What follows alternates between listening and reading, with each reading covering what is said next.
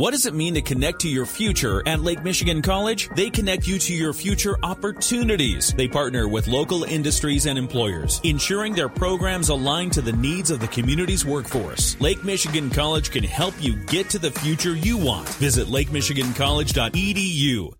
In the newsroom, I'm Mike Arney. Here is your top story. A new business survey shows executives have concerns with our economic outlook over the next 6 to 12 months.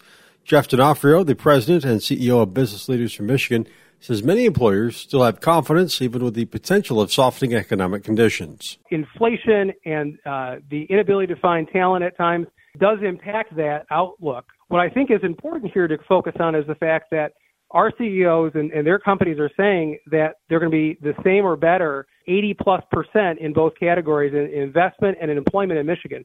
So that's a strong sign of health for Michigan's economy. In the survey, when asked about the economic outlook for Michigan over the next six to 12 months, 48% believe things will stay the same, 46% believe it'll get worse.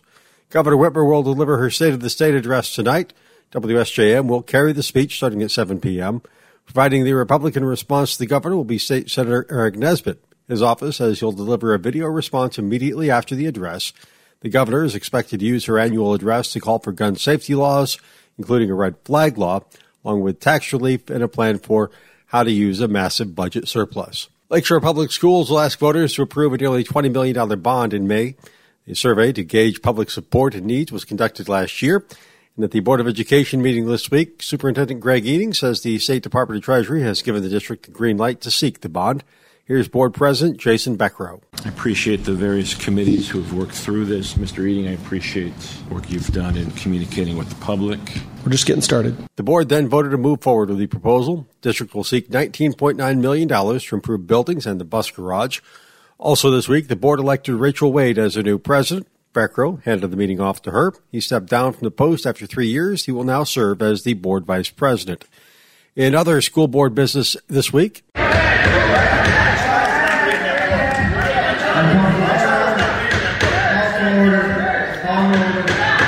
After the November elections, the Brandywine School Board in Niles was the only board in southwest Michigan to be swept by We the Parents candidates. Now the board is preparing to make sweeping changes to the district as they created new committees to oversee curriculum, sex education, explicit book review, and more.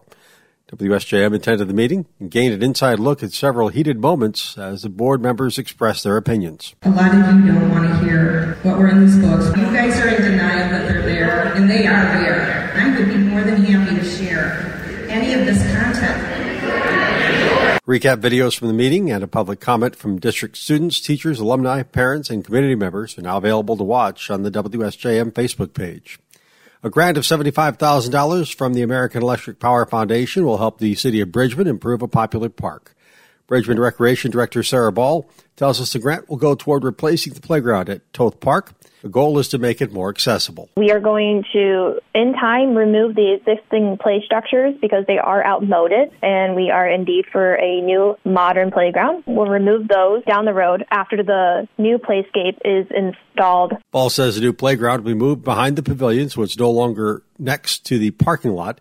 Public identified improvements to Toth Park as a goal during master planning. It's a very simplistic park that we're hoping in time we can do small upgrades such as a new playscape and then further on down the road make more updates. She says the project has been in the works for about two years. The city will contribute $200,000. The $50,000 state grant donations and the AEP support will make up the rest of the project's $332,000 cost. Homelessness is spiking in West Michigan, especially among women.